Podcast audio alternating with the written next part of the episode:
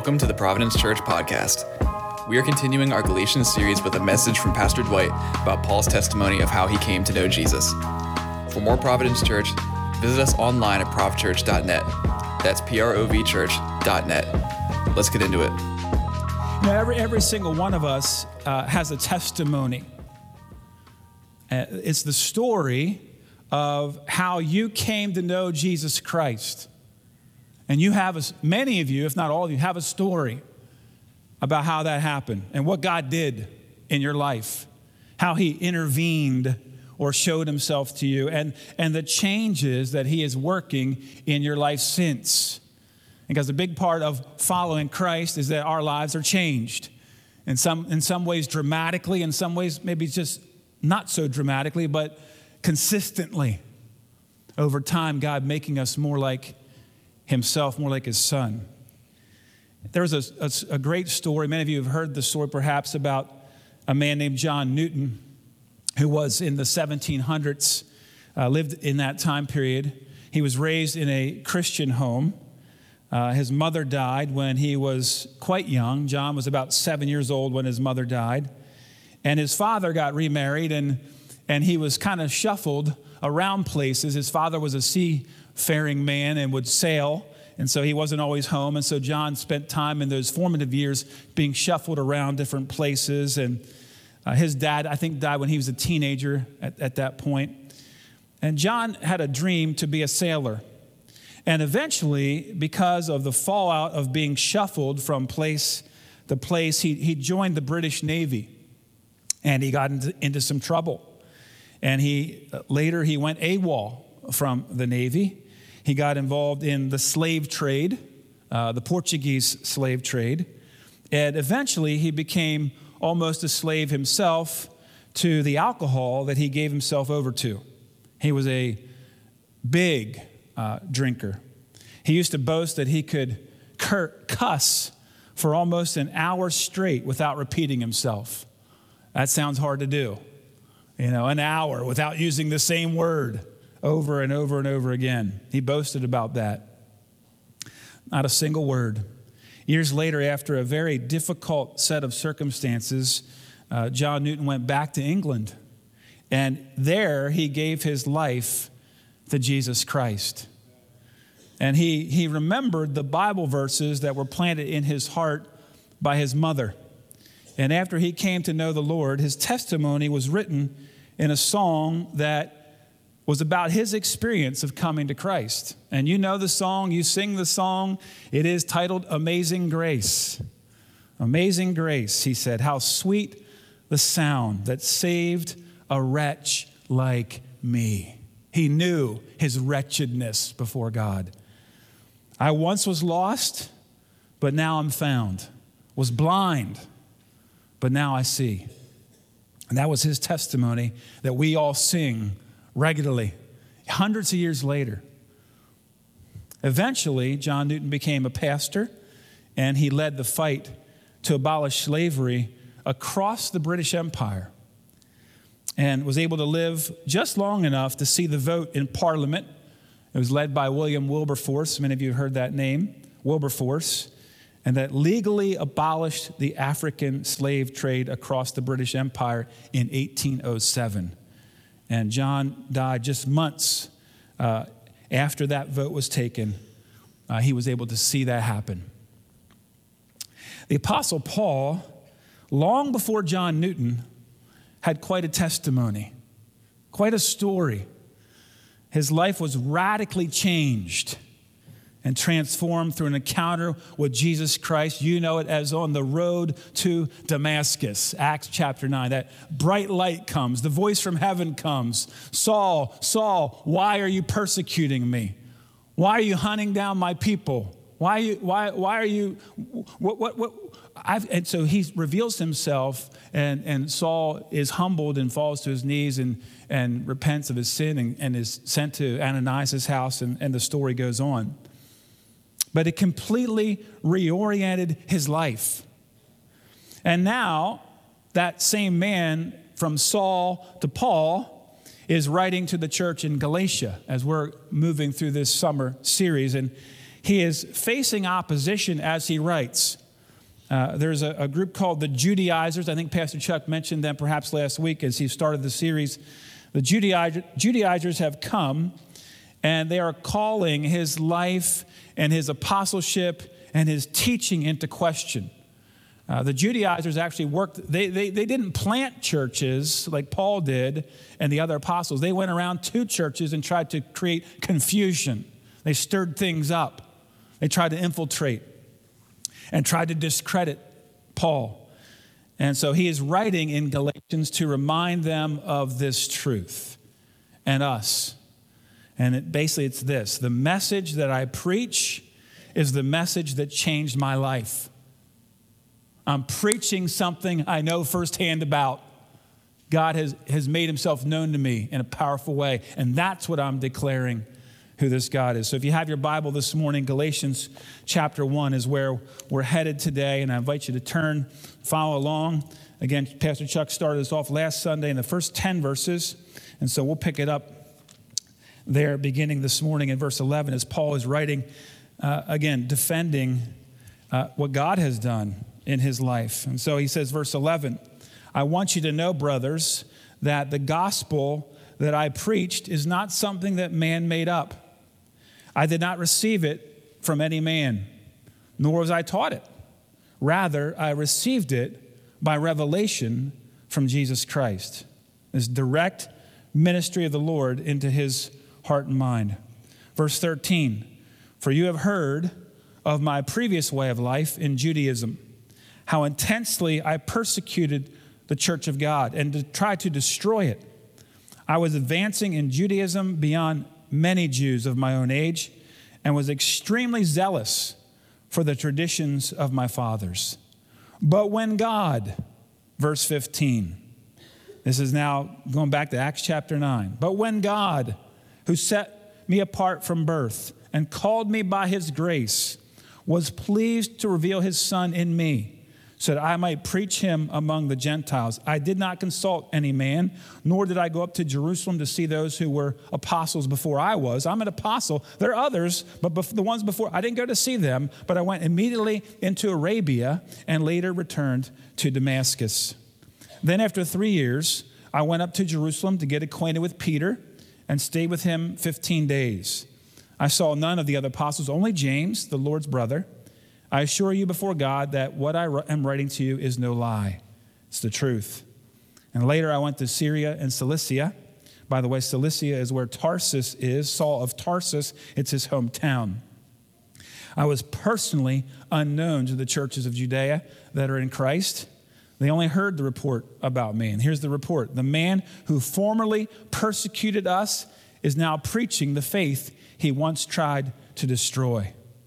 And verse 24, the summary, and they praised God because of me.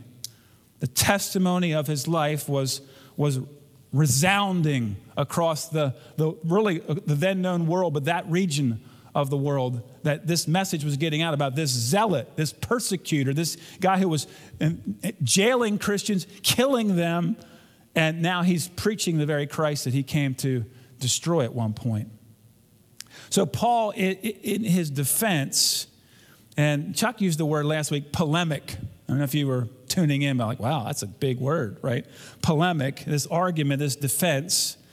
And Paul is, is, is countering the Judaizers. They have been uh, infiltrating the church again. If you look at earlier in chapter one, there, verses, this is going back to last week, verses six and seven, Paul says, I'm astonished that you are so quickly deserting the one who called you by the grace of Christ and you are turning to a different gospel, which is really no gospel at all.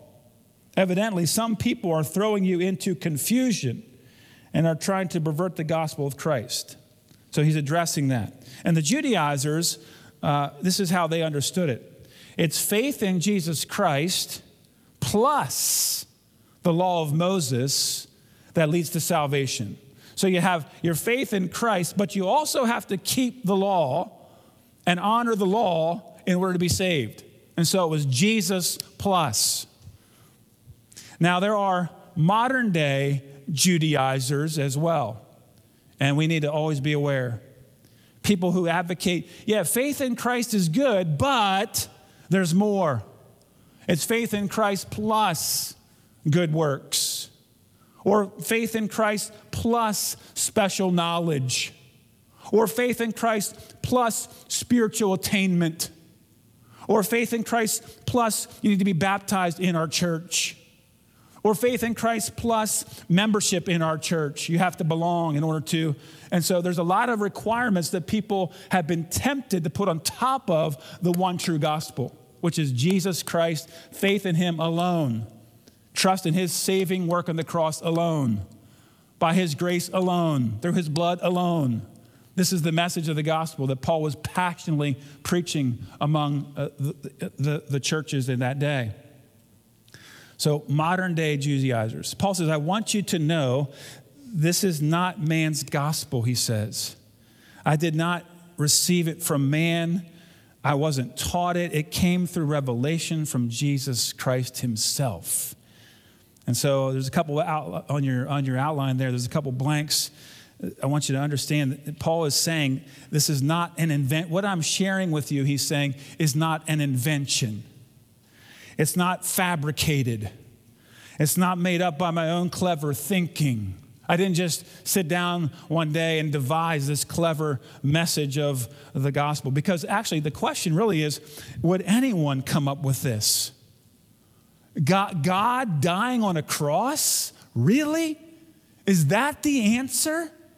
Is that the saving plan? That God Himself comes down to give His life for as, an, as a sin off? Is that what, who would come up with that? No one could come up with that. God came up with that. In fact, Paul says in 1 Corinthians chapter 1, verse 18, he says, What? For the message of the cross is foolishness to those who are perishing. It doesn't make any human sense, this message about the cross. But to, the, to us who are being saved, it is the, he says, it is the power of God. How do, how do you receive power from God? By embracing and receiving and accepting the gift. That's how. In fact, he goes on to say, it's the wisdom of God. Man's, man's wisdom is like foolishness, but God's wisdom prevails. And that, what a passage, 1 Corinthians chapter 1, the wisdom of the cross. So he says, This is not an invention, what I'm sharing with you. I, am not making this up. Secondly, he said, It's not, in a sense, it's not a tradition.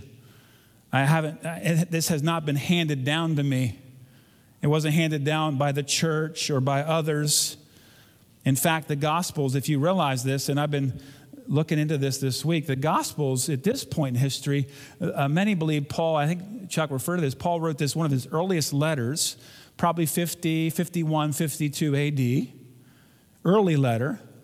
Uh, the Gospels, many as we study the Gospels, Matthew, Mark, and Luke, believe they were written in the early 60s.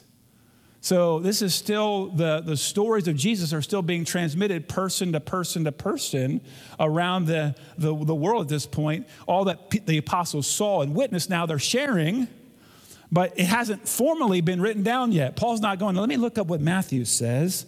Let me, let me see, how did Luke, he, he doesn't have that yet.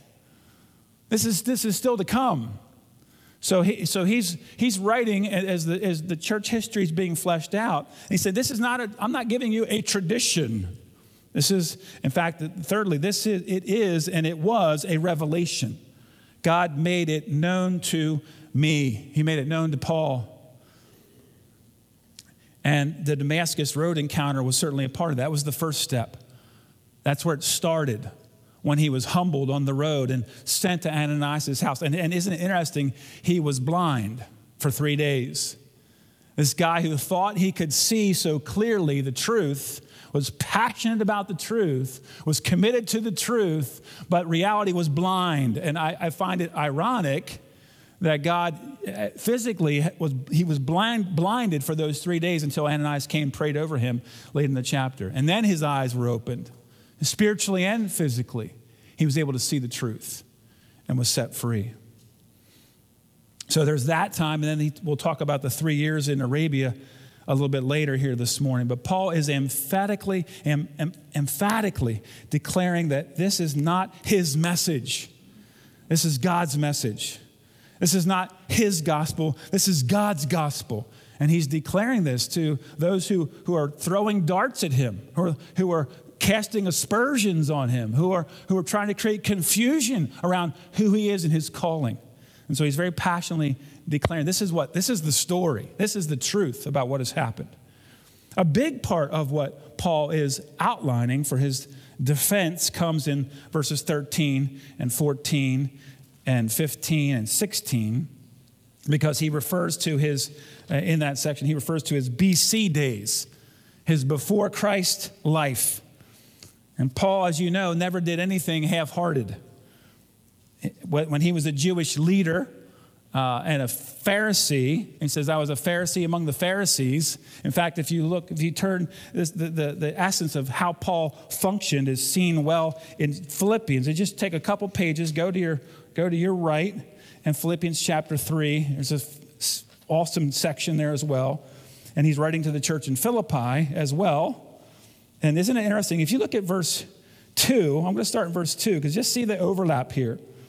He says, Watch out for those dogs, those men who do evil, those mutilators of the flesh, those, for it, for it is we who are the circumcision, we who worship by the Spirit of God. He's talking about those who are, again, requiring circumcision to, to, to be saved, emphasizing the law to be saved. He's saying that's not God's plan.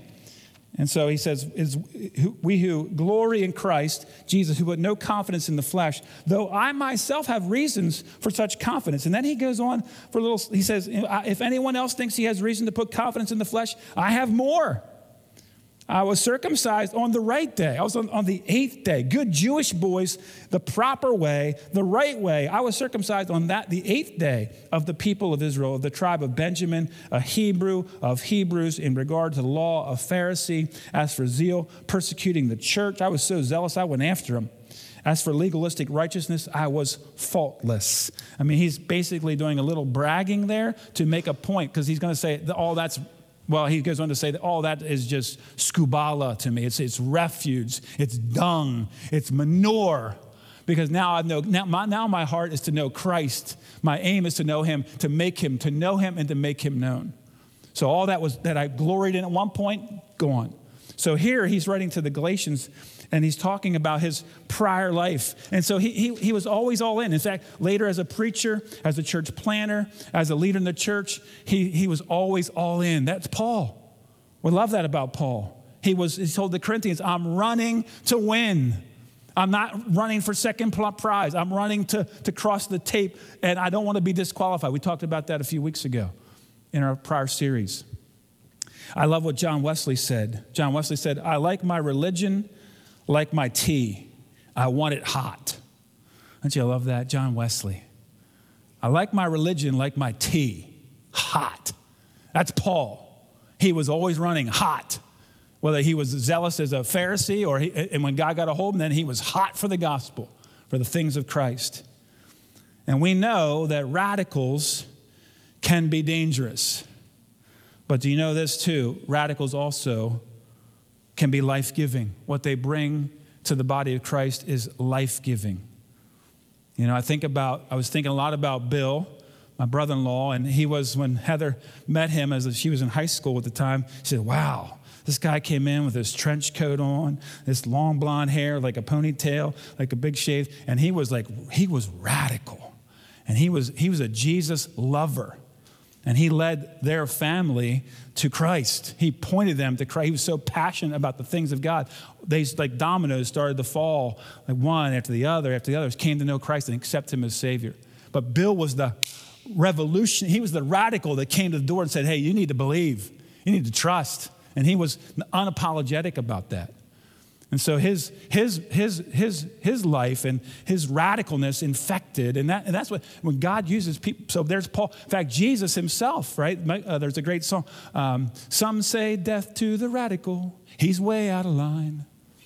Right? So, so, so they wanted to kill Jesus because he was a radical. And so Paul's in good company. And he brought life everywhere he went. Truth. The intersection of truth came to life.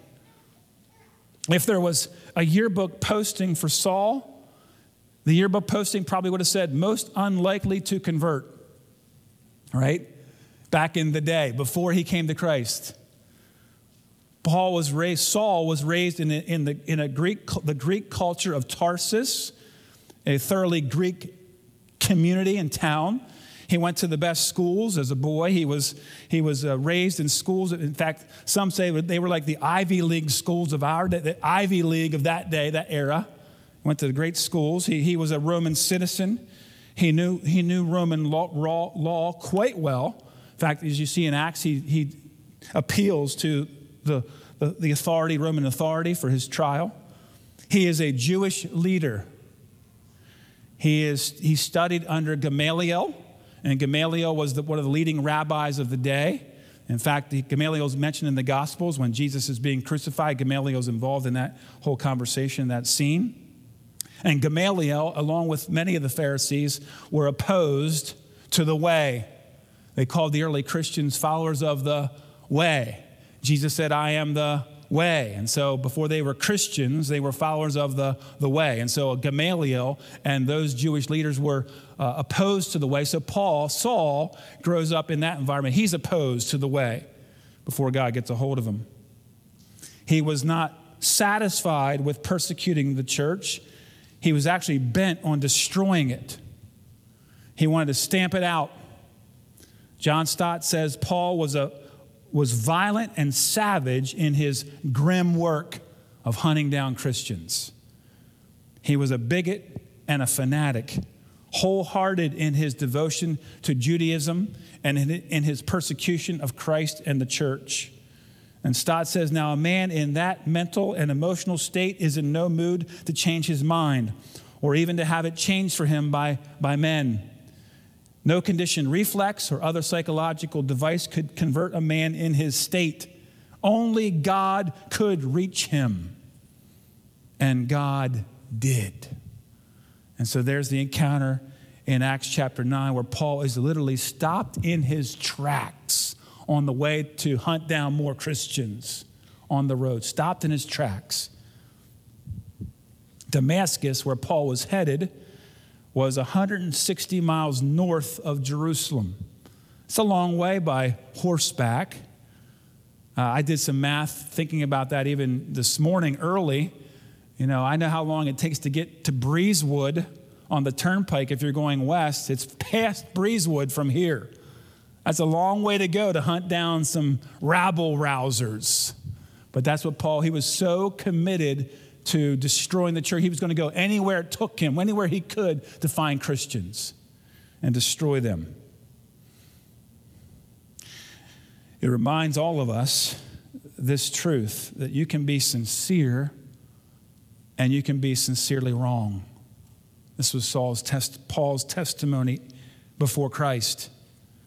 There's a guy named Hitler who was very sincere about his commitment to create a perfect race. And six million Jews perished at the hands of a man who was very sincerely committed to his path. Stalin was another. The 9 11 terrorists that were sincerely committed to destroying America and flew the planes into the towers in the Pentagon. They were very sincere, but sincerely wrong. Note the contrast between verses 13 and 14 and 15 and 16, it is actually dramatic. In 13 and 14, Paul is speaking about himself. He says, I persecuted the church. I tried to destroy it. I advanced in Judaism beyond all others. I, I, I. This was Paul's frame of reference. And then after God intercepts him in Acts chapter 9 and he is converted, then it's God he says, It was God who set me apart before I was born, verse 15. It was God who called me through his grace. It was God who was pleased to reveal his son to me and in me. God, God, God. So the frame of reference switches from me to God, part of his story, his testimony of conversion, and prayerfully our story that we are often very self absorbed, focused people, and we're very concerned about us And when God comes, God, help me to see things through your eyes. Help me to understand what you're doing. Help me to see the, the history and my story through what you are accomplishing. Not, it's not about me, it's about you. And so Paul gets a clear vision of that. Piper says it this way He says, Paul closes this section by pointing out how complete and astonishing his conversion was from persecutor to preacher from one ready to kill Christians to one ready to be killed as a Christian, from one who heard the Christ, in the Christian message a threat to everything he stood for, to one who now had a vision for the gospel that blew his Pharisaism to smithereens. Jesus Christ, alive from the dead, met Paul on the Damascus Road manifested to him the truth of the gospel and called him into service as an apostle. An apostle literally means sent one. Apostolos in the Greek means sent ones. Paul is a sent one. I'm sending you to the Gentiles, God said in Acts chapter 9. Here's the thing every effect in the world must have an adequate cause. The law of cause and effect. Paul's life and the radical change that he experienced was caused by having met Jesus Christ. And Christianity, and this is a note for all of us, for you and for me, Christianity is not about making a slight adjustment, it is a total change of our nature. What did Jesus say in John chapter 3? You must be born again, born of the Spirit. There's a work of God in your life, and who you were and who you're going to become are two very different things. In fact, the, the word of the gospel is Jesus comes saying, The kingdom of heaven is at hand. Repent of your sin, turn from your way and follow God's way. And then Paul comes along and says, The old has gone, the new has come. God's taking off the old from you and he's bringing new to you. So, this is a change of nature. This is not just kind of a slight adjustment. The gospel requires a total revolution of our hearts. And God's working from the time of our conversion and our acceptance of Christ all the way till He takes us to heaven. He's working that revolution in us. It is powerful, it is life changing, it is eternity altering. And so it's no small thing. And Paul says, I'm, I'm, writing to you in Galatia because someone's trying, they're trying to tip up the apple cart here. They're trying to make you believe something that's not.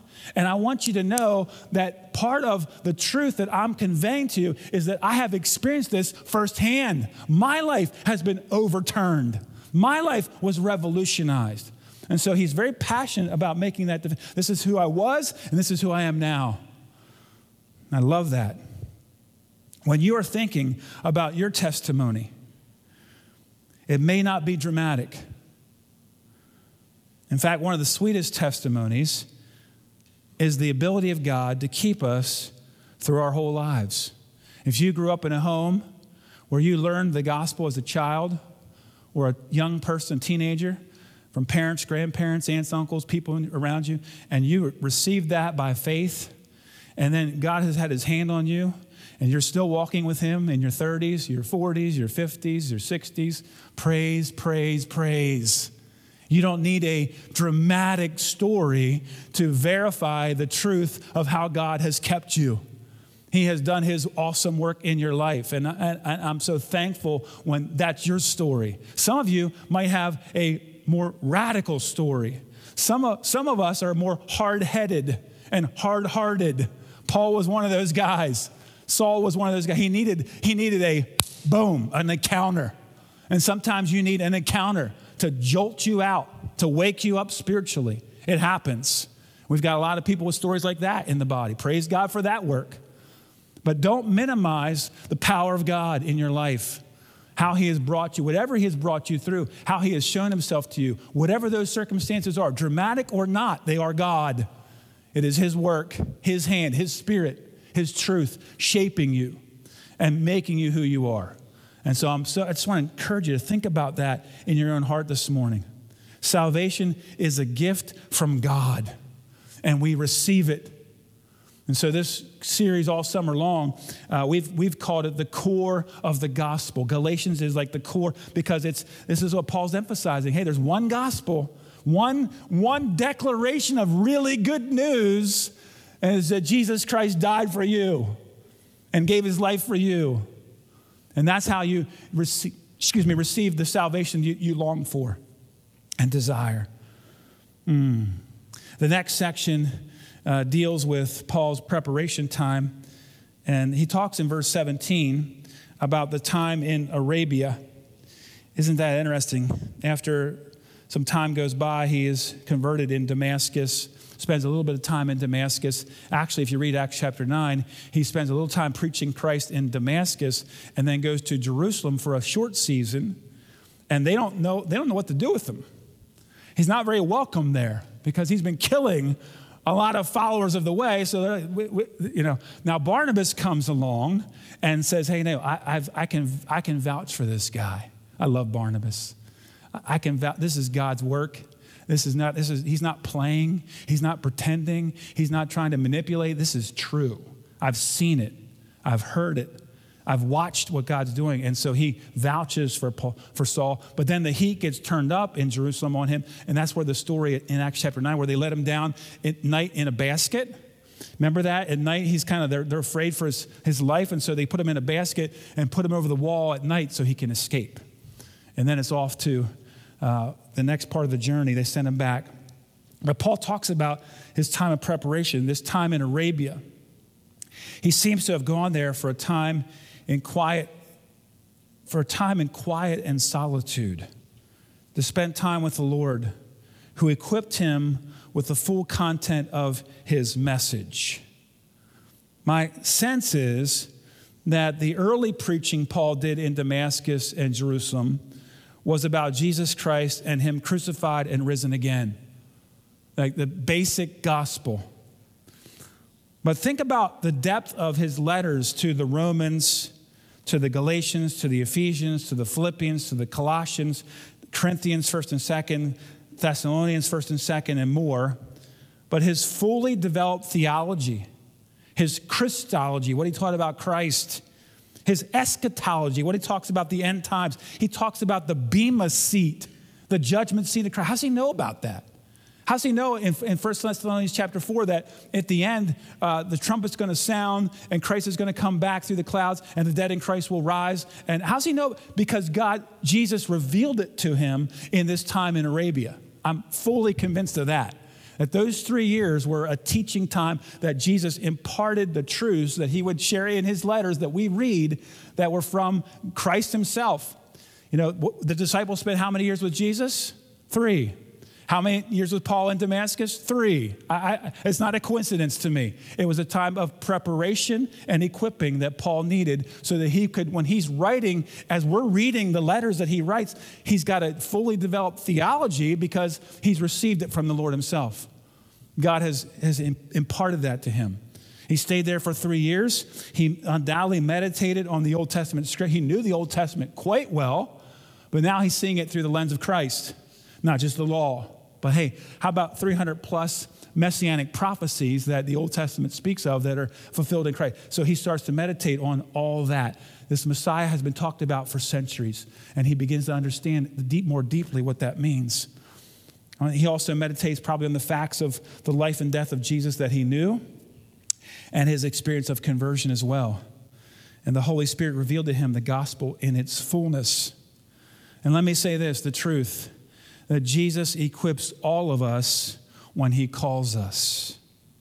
And here's what I want you to know this morning you are called. It's not just the guy stands up front, not just the missionaries that go out, not just the Sunday school teachers, not just the elders. All of you, if you're in Christ, you're called. And so all of us need equipped and prepared to do what God's called us to do, what He's called you to do. Don't miss, this is the New Testament pattern that he equips those that he calls.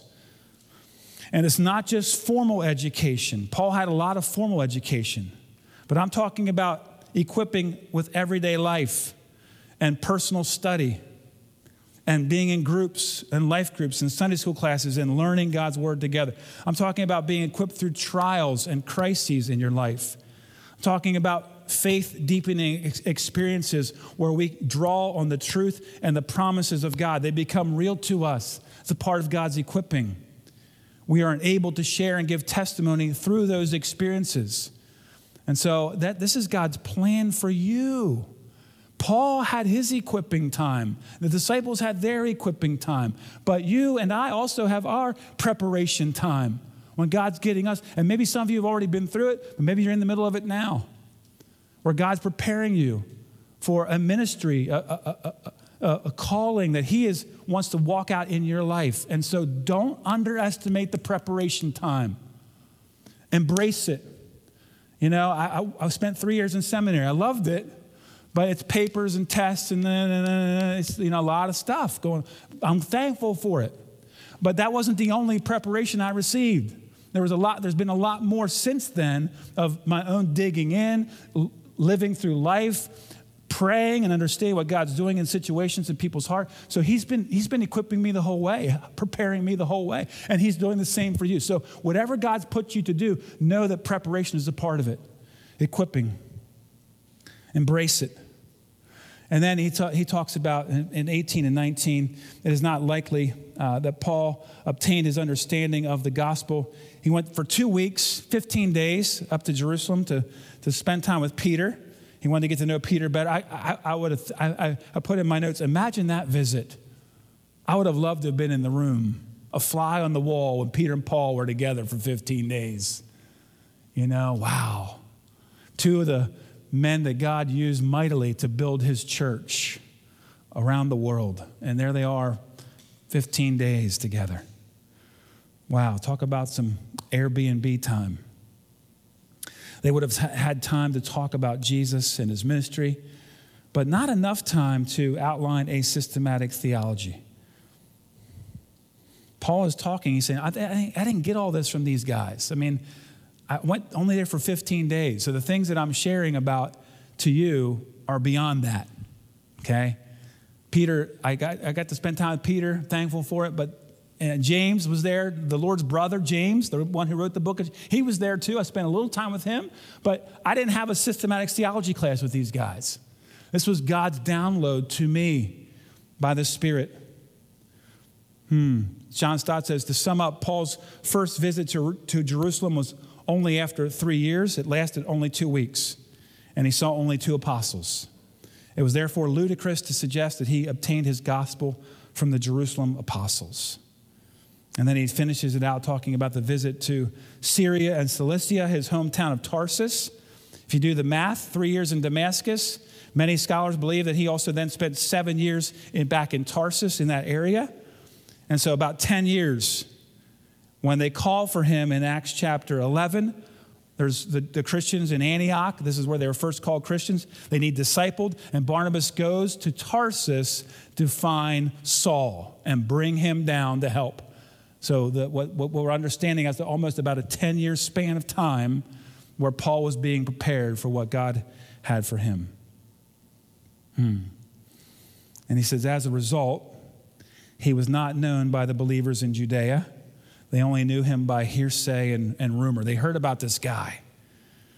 They were hearing the story of his conversion and transformation, and that he was now a preacher of the gospel, and the very people he had tried to silence and destroy, and now he's, he's advancing the message.